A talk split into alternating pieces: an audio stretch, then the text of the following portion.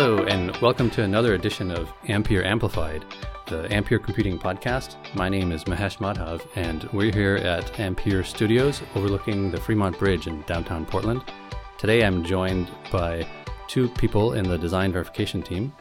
The first is Kalpana Kothapalli. She's the Director of Design Verification. Hi, Kalpana. Hi, Mahesh. Stacy Ross is here. He's a Senior Principal Engineer in Design Verification. Hi, Stacy. How's it going? Pretty good. I'm, I'm really excited to talk about design verification because it's one of these disciplines that we don't learn about too much in school. And uh, we'd like this podcast also to be kind kind of a didactic for uh, people who are coming out of grad school and trying to figure out what kind of jobs there are in, in the industry. So I'm pretty excited about that. Uh, I want to start off by kind of defining what design verification is and how it slots into the kind of the pipeline of how CPUs are made. So, do you want to take a crack at it? Sure, yeah. In the whenever we're building anything, you first want to figure out what is it that you're going to build, and then you think about like what are the um, how exactly you're going to build it, and then you also want to make sure that whatever you build is actually matching the original intent. And so, building CPUs is a very similar process, although much more complicated and as a result, much more exciting as well, at least for people who are doing design verification. So when when we decide to build a CPU or any IP in this industry, first thing is the architecture, what sort of capabilities we want to put into this design that will make this design competitive in the industry. Then the design team, typically the logic design team, comes into play. They figure out how to translate that high level architecture specification into a microarchitecture and then code that into RTL. And then once the RTL is done, the physical design team comes in and kind of goes through their flows to make sure that this is realizable into a transistor layout. What design verification team does is we take the RTL design that is coded and we understand what is the architectural specification and we need to make sure that the RTL design and the specification, they agree with each other. If they don't agree, there is a mismatch or a defect somewhere, either in the spec or in the RTL. And then we figure out what's wrong and then we fix it and then we iterate through the process till we say that, yeah, it's ready to tape out and move on from there. So it seems like there's a, a very close partnership between design, DV, and architecture. Yes. It feels yes. like DV has to understand and actually help help create the architecture so that it can be verified in a timely manner as well. Yeah. So typically we very much would like to engage in the definition process itself so that as I said, we, you know, whatever we are dreaming of the, during the architecture phase, that is realizable within the time constraints or whatever constraints that we have. And also, we want to make sure we are able to prevent any defects or, or bugs in the spec itself uh, as early as possible. So, the sooner we understand what the intent is through the specs, the faster we can help the whole product realize its goal in terms of assuring the required uh, design quality. At what stage of the the architecture process do you think DV should engage? Should engage during the definition and the, the, the original definition, like Kalpana said. The reason is we, you know, experienced DV engineers can give you a lot of insight into the the relative complexity of your design, especially in areas that you might not consider. You can get feedback on how hard something is going to be to verify. And so the easier, you know, the, the design verification process tends to be the long pole towards product development, towards the end of product development. And so if you can alleviate that long pole, you're looking at faster turnarounds. Therefore, getting feedback from DV to say, okay, well, you can you can you can introduce this feature, but it's going to cost you this much in terms of you know your project timeline because DV simply won't. It, DV can't allow it to proceed without thorough investigation, without complete verification, right? So you have to, if you're introducing a complex feature, there's a cost. You know, there's a, there's a design, there's a cost on the design side, there's a cost on the architecture side, there's also a cost on the verification side. So you need feedback from all three parts. What's the trade-off? Is there is there an inherent trade-off in for including a feature that takes too many resources to to verify? Yeah, um, I like to look at it in terms of risk and schedule. Yeah, you're you're going to make a trade off between risk and schedule, right? So you're either going to produce the part earlier at a higher level of risk, or you're going to produce the part later at a lower level of risk. And so uh, neither of those tends to be very acceptable to, to project managers. So. I think the other angle of this is also the investment, like the ROI of that, right? Sometimes we may think that um, during the definition stage, like, yeah, it's a, you know, it, it looks simple enough that we should be able to go implement it. But if it's not easy to verify and, and there are cases like that when architecturally it looks simple but like how do i check the correctness is very very hard and so if i end up having to put like five dv engineers on that then you just don't have for like two months you just don't have enough return right so when we are scoping out the project and that's another aspect of like get in early so that we can scope out not just the design cost but also the verification cost to make sure that overall our feature set has the right roi so you can, in the end, make the product better, not just from a quality perspective, but even the you know the return. So I want to ask, what are the overarching philosophies or pillars of DV? Well, there are. We can look at it in terms of the the major efforts and outputs of DV.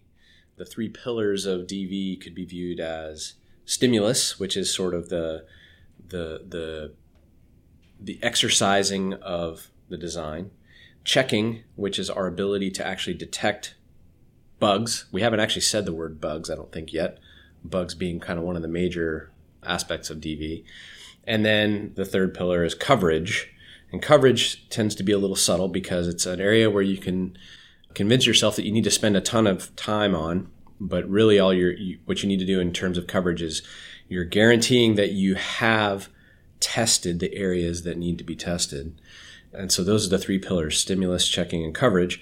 And then there's sort of a fourth aspect, which is the test plan. And the test plan is, is the, the document that wraps those three together and describes them all in detail. And so those are the three pillars and the foundation of DV. Can you go a little bit deeper into to what are we talking about when we talk about stimulus? So, for instance, if I have a design and I'm, let's imagine a core design, a CPU design that's running programs, you know, example programs or test programs. That test program is being written in order to try to find bugs, right? So I may write an assembly program that does a bunch of loops so that I can test my branch predictor. That's the stimulus that's attempting to find bugs in the branch predictor. Now, of course, stimulus can find bugs in areas you don't expect, right?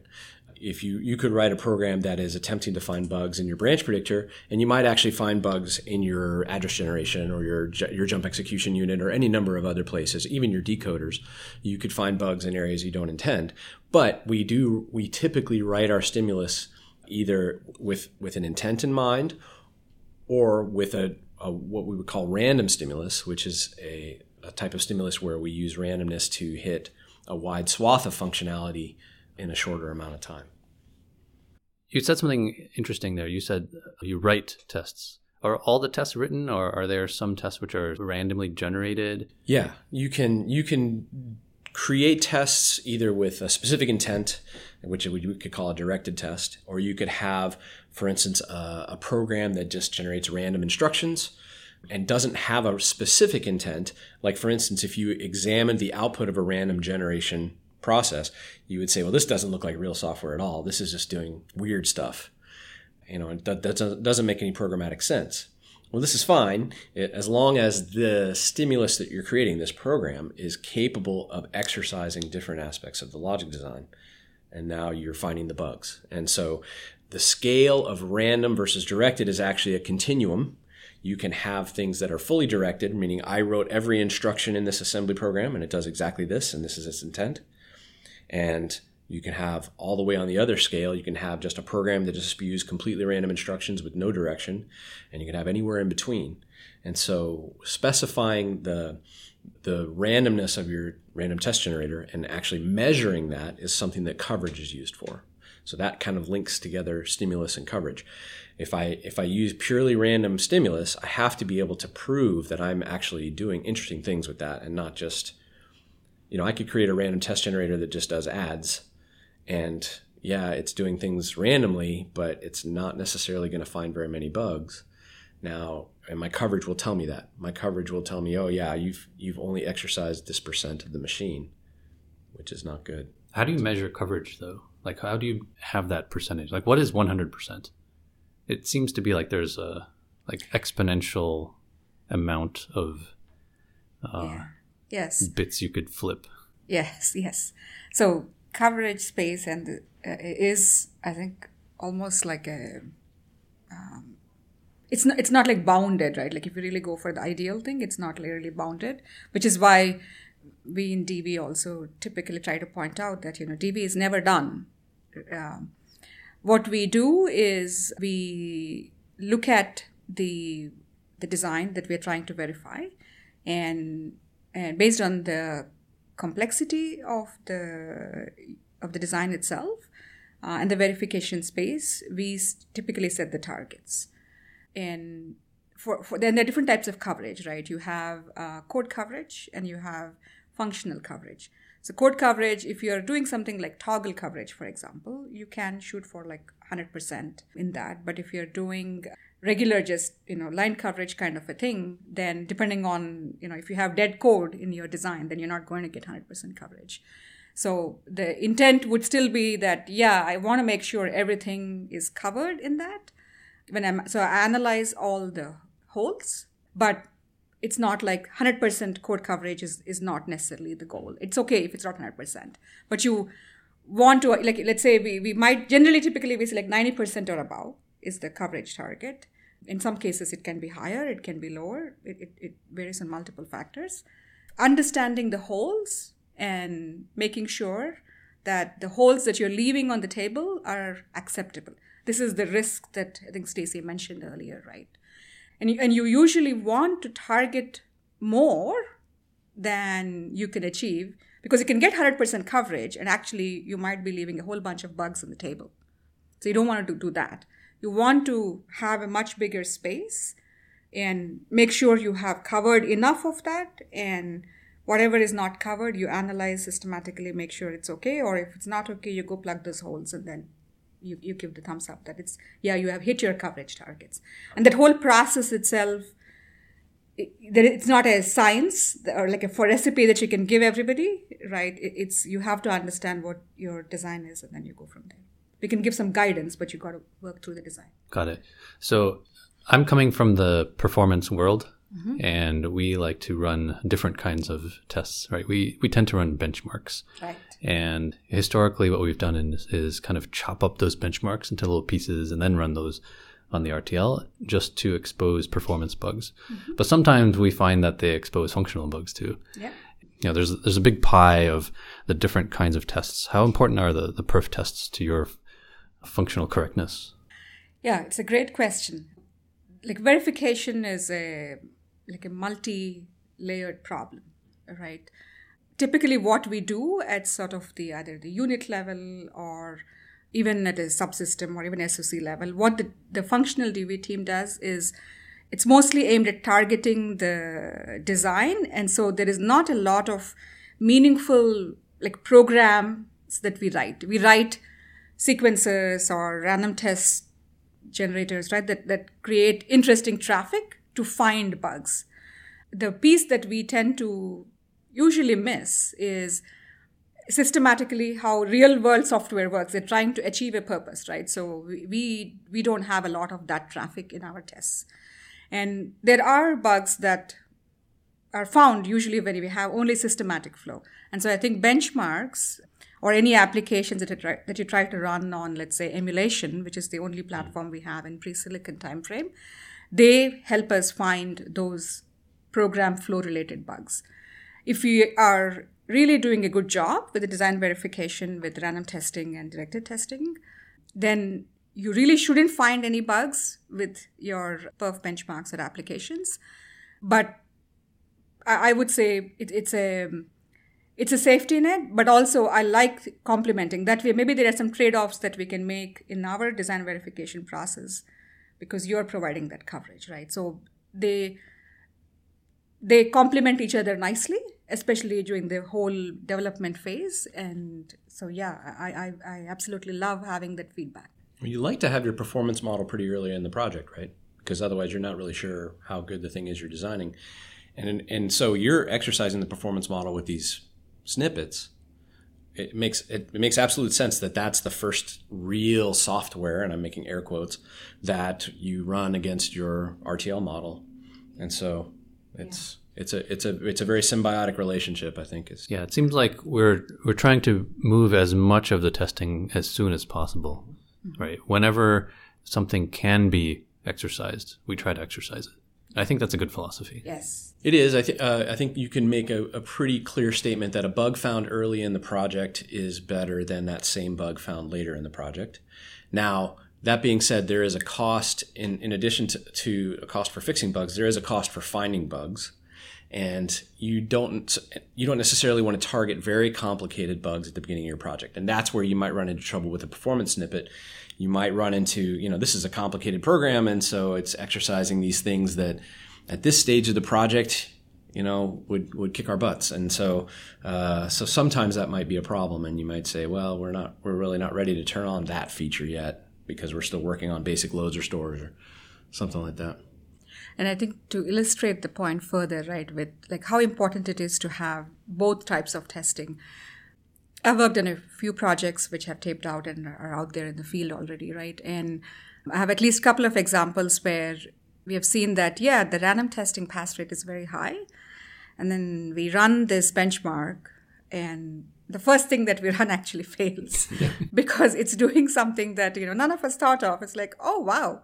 I didn't even know that that's how software would actually use that capability, right? It, might be doing the same thing one million times in a row.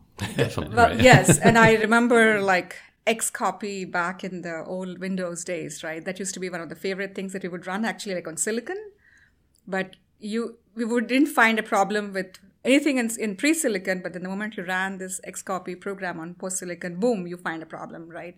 It, because it just shows that, yeah, sometimes repetitious activity can set up some interesting microarchitecture state in the design that when you're doing random thing, random stuff, you just don't warm up the machine sufficiently, right? And so it, it teaches us or it gives us insight into test cases that we just don't even think of, right? And so it, it's, it's really important. So I want to go back a little bit and talk about the purpose of DV. And uh, you had mentioned to me at one point, uh, we want to try to get it, get the product out as soon as possible. Yeah. Can you talk a little bit about the, the financial implications so you could envision a graph where the x-axis is time, a project timeline, right? And the y-axis could be the cost of finding and fixing a particular bug. Clearly, early in the project, when you're only operating with software models of your of your design, it's very cheap to find and fix bugs. And as you get later in the project, you're faced with project with uh, RTL freezing, for instance. And now, if you find a bug you, after your RTL is frozen, you have to unfreeze it, which requires redesign work. You know, your your backend team, your implementation team is has already been working on this hardware for some amount of time. If you find a bug in it, you're forcing them to reset some of their work and redo it, right? So that cost jumps up dramatically after RTL freeze when the implementation team is fully active. Then, of course, after tape out, now you've got this, you've got a chunk of metal in your hand. And if that chunk of metal has a bug in it, it's very expensive to, to find, both find it because it's very difficult to find bugs in, in the, in final silicon, as well as fixing it because now you have to completely re-rev your design, send it off to the fab again. And so this graph, you know, envision this exponential curve going upwards as the as the project timeline winds on. You know, it, the every day that you spend after silicon has been produced is a market opportunity lost and every bug that you find is additional cost there as well and so you can have cases where you're you know every every day you spend doing post silicon verification is x millions of dollars that your company is losing you know because they they haven't made gotten their product to market because they haven't been able to prove that the design was was uh, sufficiently free of, free of flaws. Yeah, that's great motivation for mm-hmm. for doing this kind of kind of work. I know when we started up the performance model and the performance simulator, we wanted to do something I want to say radical, but kind of industry standard now. And and what we did is we had we have unit tests for every single block in our in our model, and make sure that they stay on rails as they are as they get brought up and as the model gets mature. And I'm wondering how prevalent is it in the industry to do this kind of unit test and bring up? No, I'd say it's it's extremely common. Decomposing a complicated design into pieces is something that every any design project, and I'm not just talking about CPU design, but also software, software design, or even you know making a bridge or something like that, some some huge engineering work. Decomposing that problem into pieces and then doing the engineering on that piece is a very common approach, right? First of all, you know, designs and, and going back to the topic of CPU designs, designs are so complicated they simply can't fit in one person's head anymore. I remember, you know, in, in my in my past history at Intel, there was a brilliant architect named Glenn Hinton, Hinton, and he was famous for saying, you know, I, I can no longer fit the complexity of this design inside my head, which led me to create a unit of measurement of complexity, the Hinton. So, you know, if your your CPU can be 1.2 Hintons, uh, but uh, you need 1.2 Glenns. To yeah, that's right. That's right. Stick, stick it in their heads. yeah, and so and so decomposition is a requirement because one person simply can't understand the entire design. So now you've broken your pieces up into these logical chunks, or sorry, your design up into these logical chunks. Now you have a chance of comprehending and actually attacking bugs in that design. And so, and then once you've gotten a reasonable level of confidence at that at that piece level, what we call the block level, you can integrate those pieces together and start testing the the larger design. And then there may even be another step beyond that where you're now bringing in your memory controller and your you know your your whatever DRAM you have on the chip and your PCIe controller. At the SoC level, that's another level of integration and you have to do an entirely different kind of testing at those integration levels than you do at the block level. So, it's it's a very interesting, complicated challenge. I prefer to do my work at the block level because I feel like I can understand the design better. There are some people, they're crazy, that like to do integration level testing more. I don't understand those people, but hey, to each his own. Yeah. you understand, you know, the how everything works with the machine, and you need people who have that understanding as well, right? Because even if they're crazy, even if they're crazy, yes. With I think both of them, like we're complementing each other. Without that, when things don't work, come silicon, uh, maybe each of us know our pieces, but like, how does everything, you know, flow? How does everything work together? You, won't have any idea, right? So you need both. I, I kind of think of it as there's two pieces. There's the algorithm that you create, and then there's interface for how you get at that algorithm. And I can make the best algorithm, but if I if I don't have enough buffers to run my prefetcher, or if I don't have enough credits to send those requests out, it doesn't matter how good my algorithm is. Yeah. Right. Yeah. So I think that motivates the crazy people at the interface. yep. Yeah. Clean, clean interfaces is a good thing. Is in addition to clean design, clean interfaces are a huge thing, and that's that's something that that uh, design verification can give feedback on you know, during that architecture stage and say, well, you've designed a very complicated interface between these two blocks. When I'm operating at the block level, I have to write software that emulates this neighbor of mine say accredited interface, you know, and uh, if that interface, the more complicated that interface is, the more complicated my modeling software has to be. And by the way, that's something that we ha- we should talk about. The elephant in the room is that there are there is such a thing as DV bugs, bugs that are specific to the collateral yes. that verification creates. We wish it weren't true, but we write bugs at the same rate as every other designer or software coder. Uh, you know, probably ten percent, or depending on what kind of a feather in your cap. That's right. we so so this is a, who watches the watchman sort of situation, right? We're we're on guard against bugs, but who's on guard against our bugs? Well, we need DV DV. So what kind of modeling software do you use? Well, it's arcane, it's magical, it's weird. We write software using System Verilog, which is essentially the same suite of languages as the design is written in, but we use a much more behavioral form of the language and a little that's less geared towards describing hardware and more geared towards being, you know, general purpose software. So we're writing software that is in this special purpose language to, in order to find bugs in the hardware that it's associated with. And so that software can get very complicated. And that's another aspect of DV that can can be problematic is that you, you may be creating too much collateral on the verification side. Kalpana and I have been on projects where the rate of growth of the DV collateral was actually higher than the, the rate of growth of the design collateral generation over generation. And you know sometimes as much as 4x faster. If you, so if your dv code base is growing at 4x the rate of your rtl code base that is an imbalance. That that says something is sick in your project and you're you need a reset and so um, there you should be on guard against that kind of increase in complexity seems like it would blow glenn hinton's mind exactly you need many of him for that yeah that's right well, our RTL is only one Hinton, but our DV collateral is three Hintons. So, so what, what do you do in that situation? Do you throw up the red flag and say, "Let's go back and redesign, re-architect"? Yes, I think there are times when that is the right action to take. Um, as much as possible, you you don't want to be in that place, though, right? And so, as people are developing the verification collateral, we would like to educate people on what all things they have to keep in mind as they're developing it. The thing that often I think many of us forget is we think whatever we're working on today, that is it, and nothing else is going to come in to change things, right? And, and so, kind of reminding people that whatever code we're creating today will probably live for the next 10 years or even 20 years, right?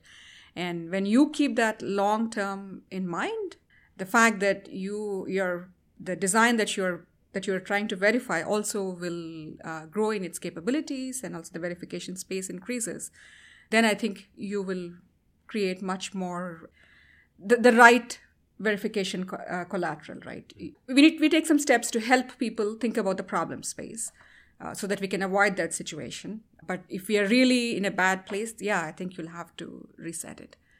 It's just hard to fund those just because you know you like creating all this verification collateral doesn't help you tape out like doesn't you don't ship it right and so trying to pay for it specifically to reset it i think is a hard thing to invest in but sometimes it's the right thing and, and you got to bite the bullet yeah one of my former mentors always told me that we're not shipping the simulator exactly. we're not shipping Same the model thing. yes that's not how we make money yes yes so. but it's a really great tool to guide the silicon and keep it on rails and ensure that we get the right product out. Exactly. It's a tool to get to the end result. It's not the end result. Yeah. Yeah. Absolutely. It seems like your experience comes from working through these mistakes and going through the battles. Do you have any war stories that you can share that can help us see into the mind of a design verification engineer? Yeah, I can speak from my experience. So I'm not a verification um, collateral developer my strength i would say is in coming up with test cases and you know creating content tests for those and then finding bugs uh, i've always worked with somebody else who's really good at creating the verification environment with me and you know stacy is one of those awesome people but i have learned even in with the kinds of things that i do even to this day like every single day when i'm testing something and i'm debugging something i learn about scenarios i just didn't think of and usually when I um, when I said like, oh, I don't think that's an issue, and I move on from it, you know, in a few days that comes back as a bug. And it's like, oh, dang it, I should have paid attention to that strange thing I noticed in the RTL, or the strange thing I noticed that I'm not checking in my checker, right? Or uh, my test is not providing this traffic. And so, definitely, like every single day, I am learning. In terms of uh, did I miss something where it escaped to silicon? You know, knock on wood, I have not had that uh, painful learning in my career, but there definitely have been cases where I didn't find the problem soon enough because I wasn't diligently chasing every single thing at the time I first noticed it. And so, like, I find it later. And the later you find, as Stacy said, you know, the cost goes up. And so I've definitely experienced that where, like, oh, if only I did this six months ago, I could have avoided this problem, right? So, so you never owned a Silicon Escape? In the areas that I verified, mm-hmm. I have not had a Silicon Escape. Must be nice. But I have dealt with calls, right? Like I remember the first time I did DV, I was responsible for floating point adder. And floating point arithmetic is like awesomely complex. And when that product taped out, I got a call saying that, hey, come into the lab. It was at like, I think 6 a.m. in the morning. Come into the lab because an add isn't working on silicon. And I'm like, oh my God, I'm pretty sure I tested this add. And very simple, like I think like a add one plus one wasn't working, right? And 1.2 in, in floating. And I, I just couldn't understand like how could I miss something because I know I have things passing. So I've had some frightening calls, which turned out to not be logic issues in the end. But yeah. Well, how did you dodge the bullet on that one? On the add? it was actually a schematic issue. It was not an RTL Ah, issue. yes. The RTL was correct, but the schematic netlist Ah. was wrong. And this is where another layer of verification happens, which is GLS or gate level simulation, where you check that your netlist and RTL are, you know, they're providing the same behavior, right? So I dodged it because I wasn't doing GLS for that. But yeah, I've had some close calls, and thankfully they were not logic bugs. Schematic bugs are the ultimate sigh of relief for, for logic. For a logic person, yes, it doesn't help the product, but um, Right. yes. Yeah, yeah. Yeah.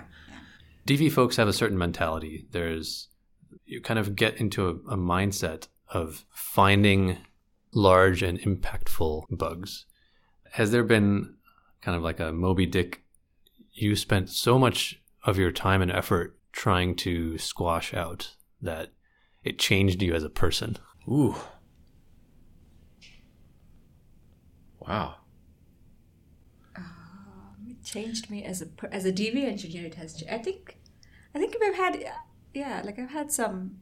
I mean, I, I managed for much longer than I did verification work myself, and in the process, I've had a lot of aha moments because when any time like a bug has escaped to silicon, apart from figuring out what actually was the root cause, immediately the next set of things that we would do are like understand why it escaped because that whole process is super duper important to address whatever gaps are there and i would say like i have had like i've analyzed lots of bugs over you know the last 20 years or so of my career from that perspective right and there are definitely some life changing moments in that the most fun piece uh, fun bug that i remember is uh, in the uh, analog mixed signal world. It's different from a pure digital verification aspects because in digital verification, everything it's like either one or a zero. It's binary. It's I don't want to say it's easy. The space is vast, but it's still very much tangible. Like if you know you did something in RTL, assuming schematics that don't have issues, it works. But in the analog mixed signal land, in the analog land specifically, right, you can't represent what's happening in the analog circuit exactly in the RTL. And so you abstract away some things when you model them, and you're also running with the circuits itself. But the amount of variation you have on the behavior of the analog circuits because of temperature, the room is cold, the room is hot, different results. And my the, my first analog escape that I dealt with, it just made me appreciate the complexity of the work that we are doing and how many things we have to guard ourselves against. And it, it turns out that the, it was a logic bug. It just didn't show up in like a typical operating conditions, right? And it showed up when the ambient temperature in the room was different. And so it's like, whoa, I, I would never even think of that, right? And so that one bug was like blocking everybody in the product. Until we figured out how to work around it, we couldn't make progress on the platform. And so that was a eye opener for me because that was my first project where I led that team. And I took it as my personal responsibility to make sure that sort of a thing never happens again. Like we never miss that because it impacts the entire product. And so I I would say, like, yeah, it was life changing in that it changed how I looked at the problem and also like what all actions we took from that point onwards, right? So, Yeah, I think most of the life changing bugs tend to be where you have to you realize you have to think outside the box yes. sometimes. Yes. There was this one of the students, one of my fellow classmates uh, when I was in college. You know, we were working on these EEPROM programming modules, and uh, this this person he had you know about this little box and had the little EEPROM on top that he had programmed to do some some kind of logic. Uh, I forget what it was, but he was uh, working on it in his dorm, and then he uh, walked across campus to show his professor. And when he got there, turned it on, and it didn't work. And he's like, "Oh, what happened?" Well, it was a sunny day outside, and as he's walking, the EEPROM got deprogrammed Erased. due to the UV. so it was something that's completely out of his control, not in his realm of uh, Yes. expertise, right? But you know, professor, you know, she was able to figure it out pretty quickly. So it's uh, you know, it reminded me of when you were telling your story about the heat situation there. Yeah. I remember when I was a young architect and my first full design project, we initiated kind of a get well program. It seemed to be we had, you know, not the best functionality at that point, and so it was all hands on deck. And I loved the situation of being all hands on deck because I was able to, for the first time, interact and collaborate with people in uh, DV and design. And I remember one week I was responsible for banging out four logic bugs or finding them and kind of helping to root cause them. And I felt really good because I, I was like, wow, this astronaut has got his wings, like that kind of situation. An architect has his wings. And, and one of those was actually a, I still remember it really clearly because it, it showed me what I'm capable of doing and, and what the perf tests are capable of doing. Uh, the perf test exposed a rotator bug in the first level cache logic, which prevented a uh, there was like a bypass from a 32 bit to a 64 bit, and we had there was no other test for it. The designer had kind of missed it, and uh, you know my my forwarding logic showed that it should happen, and and so it was really good to kind of own that. And I would say because it was my first one, kind of from inception, I, I created the test, I ex- exercised the test, I found the bug, and kind of held the guy to the fire and said, "Yeah, I think this is right," and we had to have a big meeting to discuss whether it should be fixed in this block or fixed downstream somewhere else. Trying to get those early is always great. Finding bugs is an interesting experience because you are giving feedback on the design. And in some cases, you will encounter someone who owns that design who gets a little defensive about it, right? It's a, it's a, always a, well, it's not always. It's, uh, it's usually a fair critique to say, I have found this problem in your logic. Sometimes the designer will push back and say, well, I don't think your test, I think you're breaking assumptions, you know? And, and you may say, where is this assumption documented? And that's where we get into the notion of specifications, which I think is another term we actually have not said yet in this conversation. Specifications is one area, you know, in DV we talk about finding bugs in the design, but the only way we're able to find bugs in the design is if we have something to compare the design to, and that is the specification, which is what usually the architects own. And so uh, that's another important aspect of what we do. And so So always talk- write good specs. You're, so you're you're kind of talking about a, a golden reference model Yeah. that can give you the correct answer, correct Right. functional answer. A bug in at its core is a mismatch between what is expected and what is observed, right? And if you can't clearly state what is expected, then it's impossible to find bugs. I mean, you can guess at it, and then you have to work out kind of after the fact. Well, is this really a bug, or is this just something you shouldn't be doing because the design doesn't allow it? Yeah, I think to create that reference model, you need a spec. And if it's an architecturally, uh, like an ARM or an x86 specification, that would say what the behavior should be. Uh, when you're doing work at a lower granularity, like at a block level or a unit level, I think the only way you you don't have the full machine to say what architectural behavior is, but you only have that small entity and until the, unless the specification for how the interfaces are supposed to behave and how that block is supposed to behave you really can't check the correctness and find the problems right? And so yeah having well documented crisp specs are important. This may happen that may not happen are not good ways of documenting because we don't know what to do with the maze or may not Yes. so. So how how do you figure out what to do with that spec? Actually, let's let's take a broader question. How how do you become a great verification engineer? it, You listen to a lot of '80s music. there is that yes that's very- Stace's very important. recipe for Yep. Mm, uh, success i listen to 60s music so fair it's a different uh, time zone Guardians of the Galaxy Yeah, exactly. mixtape number two. right so i I think I'll, I'll answer more from a i think like a person who does mostly debug kind of a perspective. And Stacy, you can answer from a person who builds a lot of the verification infrastructure, right? Like part of my work, right? It's really important that first we, we know what the goal is, right? Like what is the what is the intent of the design as captured in the spec? And then you have to come up with the list of test cases or what we typically capture in a test plan. And being able to articulate again crisply in the test plan what you plan to attack is important.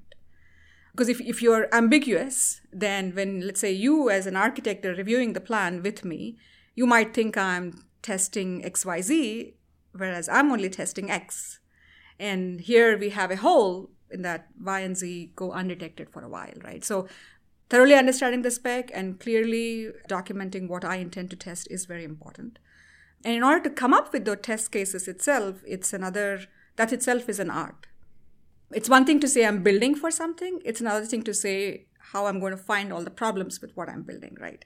So you really have to put sort of a, how do I break this design mindset? And so that you have to think outside the box, right? And, and so that is a, some people are naturally really good at it I think the rest of us, you can absolutely learn. You got to train your brain to think along those lines, right? If you put in effort, you can absolutely come up with a list of cases. And even if you forget something when you review the plan with other people, if you write it well, they can give you meaningful feedback. You can make a thorough test plan. And then once you have that, going and creating your test content in a way that is uh, scalable. So th- you have to have some software mindset because ultimately you are building software. It just serves a different purpose than what we typically think of as software. So you have to have good software skills, even planning skills from that perspective, right? How do I organize my content? And then once you run it on the design, you got to debug. And so you got to have good debug skills. And this is like troubleshooting, right? Okay, your TV is not working. You need to, you can't just, you know, randomly press all buttons and see what's going on, right? You, even if you do that it takes time. And so you need to have a you need to develop intuition and like what to chase. And so let's say you run a test you see a particular error message saying this isn't the expected behavior. You need to you need to again understand enough of the design so that you can figure out which uh, rabbit hole you need to chase and also like when to stop that and then come back and re-steer yourself right so that itself is an is an art because the more you do it, the more you learn the hmm. tricks of the trade, and each of us develops our techniques, so to speak, and we can share, right? We learn best practices from each other. So debug skills are super important. And as I said, like when you're debugging, you even if you're trying to debug one problem, the journey you l- observe various things and that attention to detail is important because you may find a bug that is not being flagged by that error message and so attention to detail is absolutely it seems like these DV skills have gone outside of the walls of this workplace and into your life as you've been debugging your television and most likely your parents' televisions and VCRs yes. for many years. yes, yes. I think, uh, yeah, I think it, you, you, I want to say you almost become what you do or vice versa. You know, it becomes part of you, right? Like finding problems, it sort of becomes part of who you are over time even if you were not, sort of, you know, not that way before you started yeah. doing DV. But not in the judgmental way. In a. In a yeah, in a in a positive way, I think, yes. because the world needs us, right? Yes.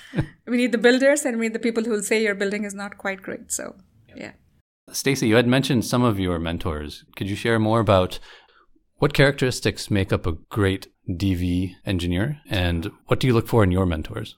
Okay. So, one important thing I think that is a behavioral thing that you can demonstrate towards other DV people is avoiding the aspect of blame. Like, yeah, I found a bug in a design, but we have to realize, like I said, everybody codes bugs. Everybody has bugs in everything that they do, including DV people, including architects. There are bugs in specs, right? And so reminding people that engineering is mistake prone. And so there's no point, like, I, am driving quality into a design, but I don't need to make that a reflection of the person that's actually doing that design, right?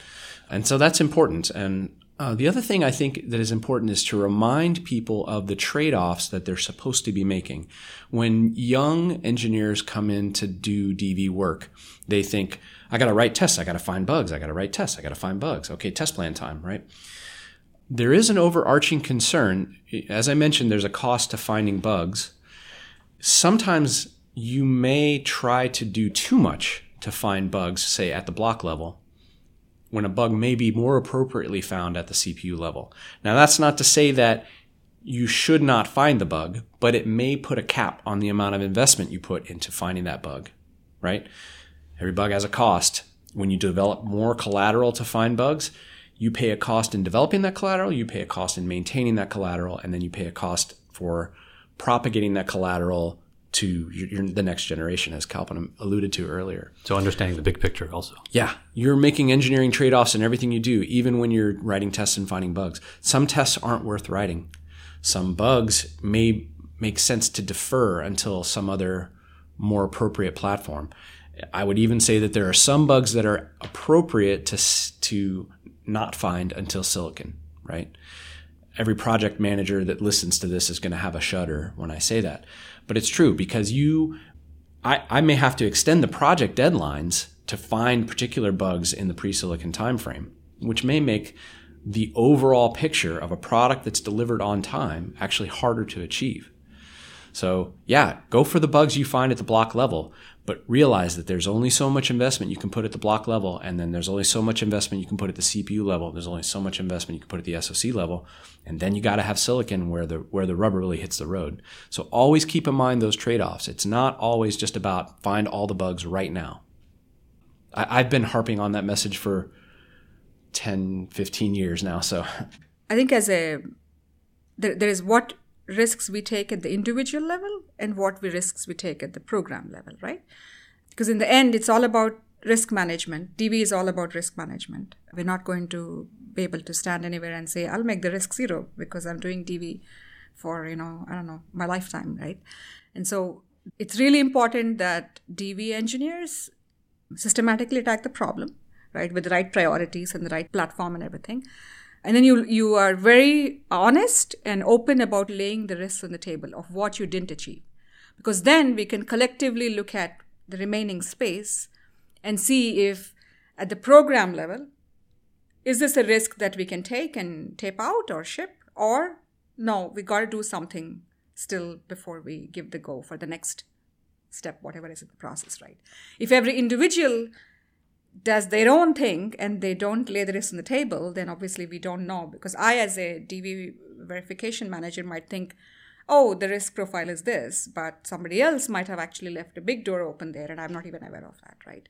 So, yeah, prioritize your work, but in an informed fashion so that collectively we are able to mitigate the risk in the right way.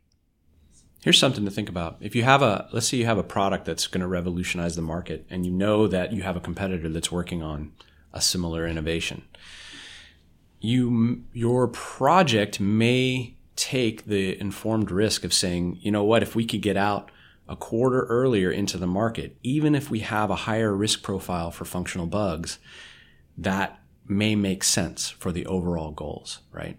And so, so I, I'm not saying I've personally encountered that, but you can envision this case. If you've got, if you have such a dramatically important innovation that getting to market is really the important factor, you may sacrifice on some of the risk, on, on some of the verification just because having it out there is, is the value, yep. even if there may be mistakes. I could probably mention a feature in the original Pentium 4 symmetric multi-threading is a good example, right?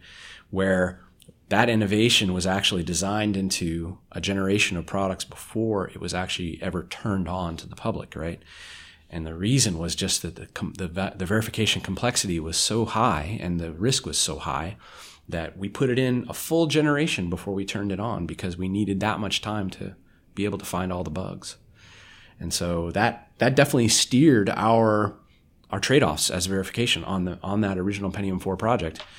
We said, you know what, we know we're going to turn this feature on and have it present and have it available for us to test in silicon, but the public will never see it until some future generation. So you can let that guide your um, that's like a very large way to do risk mitigation. Yeah, yeah. And that was because Intel was so far ahead of the competition at that moment in time that they could afford to make that trade off. So it again, like Kalpana said, it's a big, it's very much a big picture thing. You have to understand. You have to take very informed risks. Yes. Yeah, I think as DV engineers, we got to strive for finding everything we can in a systematic, prioritized fashion, but recognize that yeah, in the end, there's some things we will leave on the table, and as long as it's an informed risk taking, I think we will do fine. Excellent. One of the things people wonder is is DV really a career. Or not, right? Because we don't learn about it in school. And so, how do you choose? How do you decide if this is the right career for you? And is this even like a thing that you do for the rest of your life? And for that, I would say, like when i left school, also, I certainly did not leave thinking that I'll be a verification engineer because I did not learn about verification. All you learn is, uh, you know, typical curriculum in at least in the in this segment would be maybe some computer architecture, some VLSI courses, and some some software programming or operating systems, right? A combination of that, and then you want to do some wonderful things with it when I started verification 20 plus years ago, I realized that this actually can be a career. And I remember my manager at that time, you know, reminding me of that. But I wasn't still so sure that I could actually make it a lifetime thing. And then over time, I realized how how much no offense to any other domain but like how much more fulfilling it is for somebody with my interests right like i get to understand the architecture i get to understand design i get to understand you know like i get to do software work i get to do post silicon work right i get to see all of the picture which is different from what maybe if I'm a designer, I'm working on one piece, and you also get to see the picture in your area, but like I get to see the picture of the whole thing I'm working on, like the entire core, for example, right?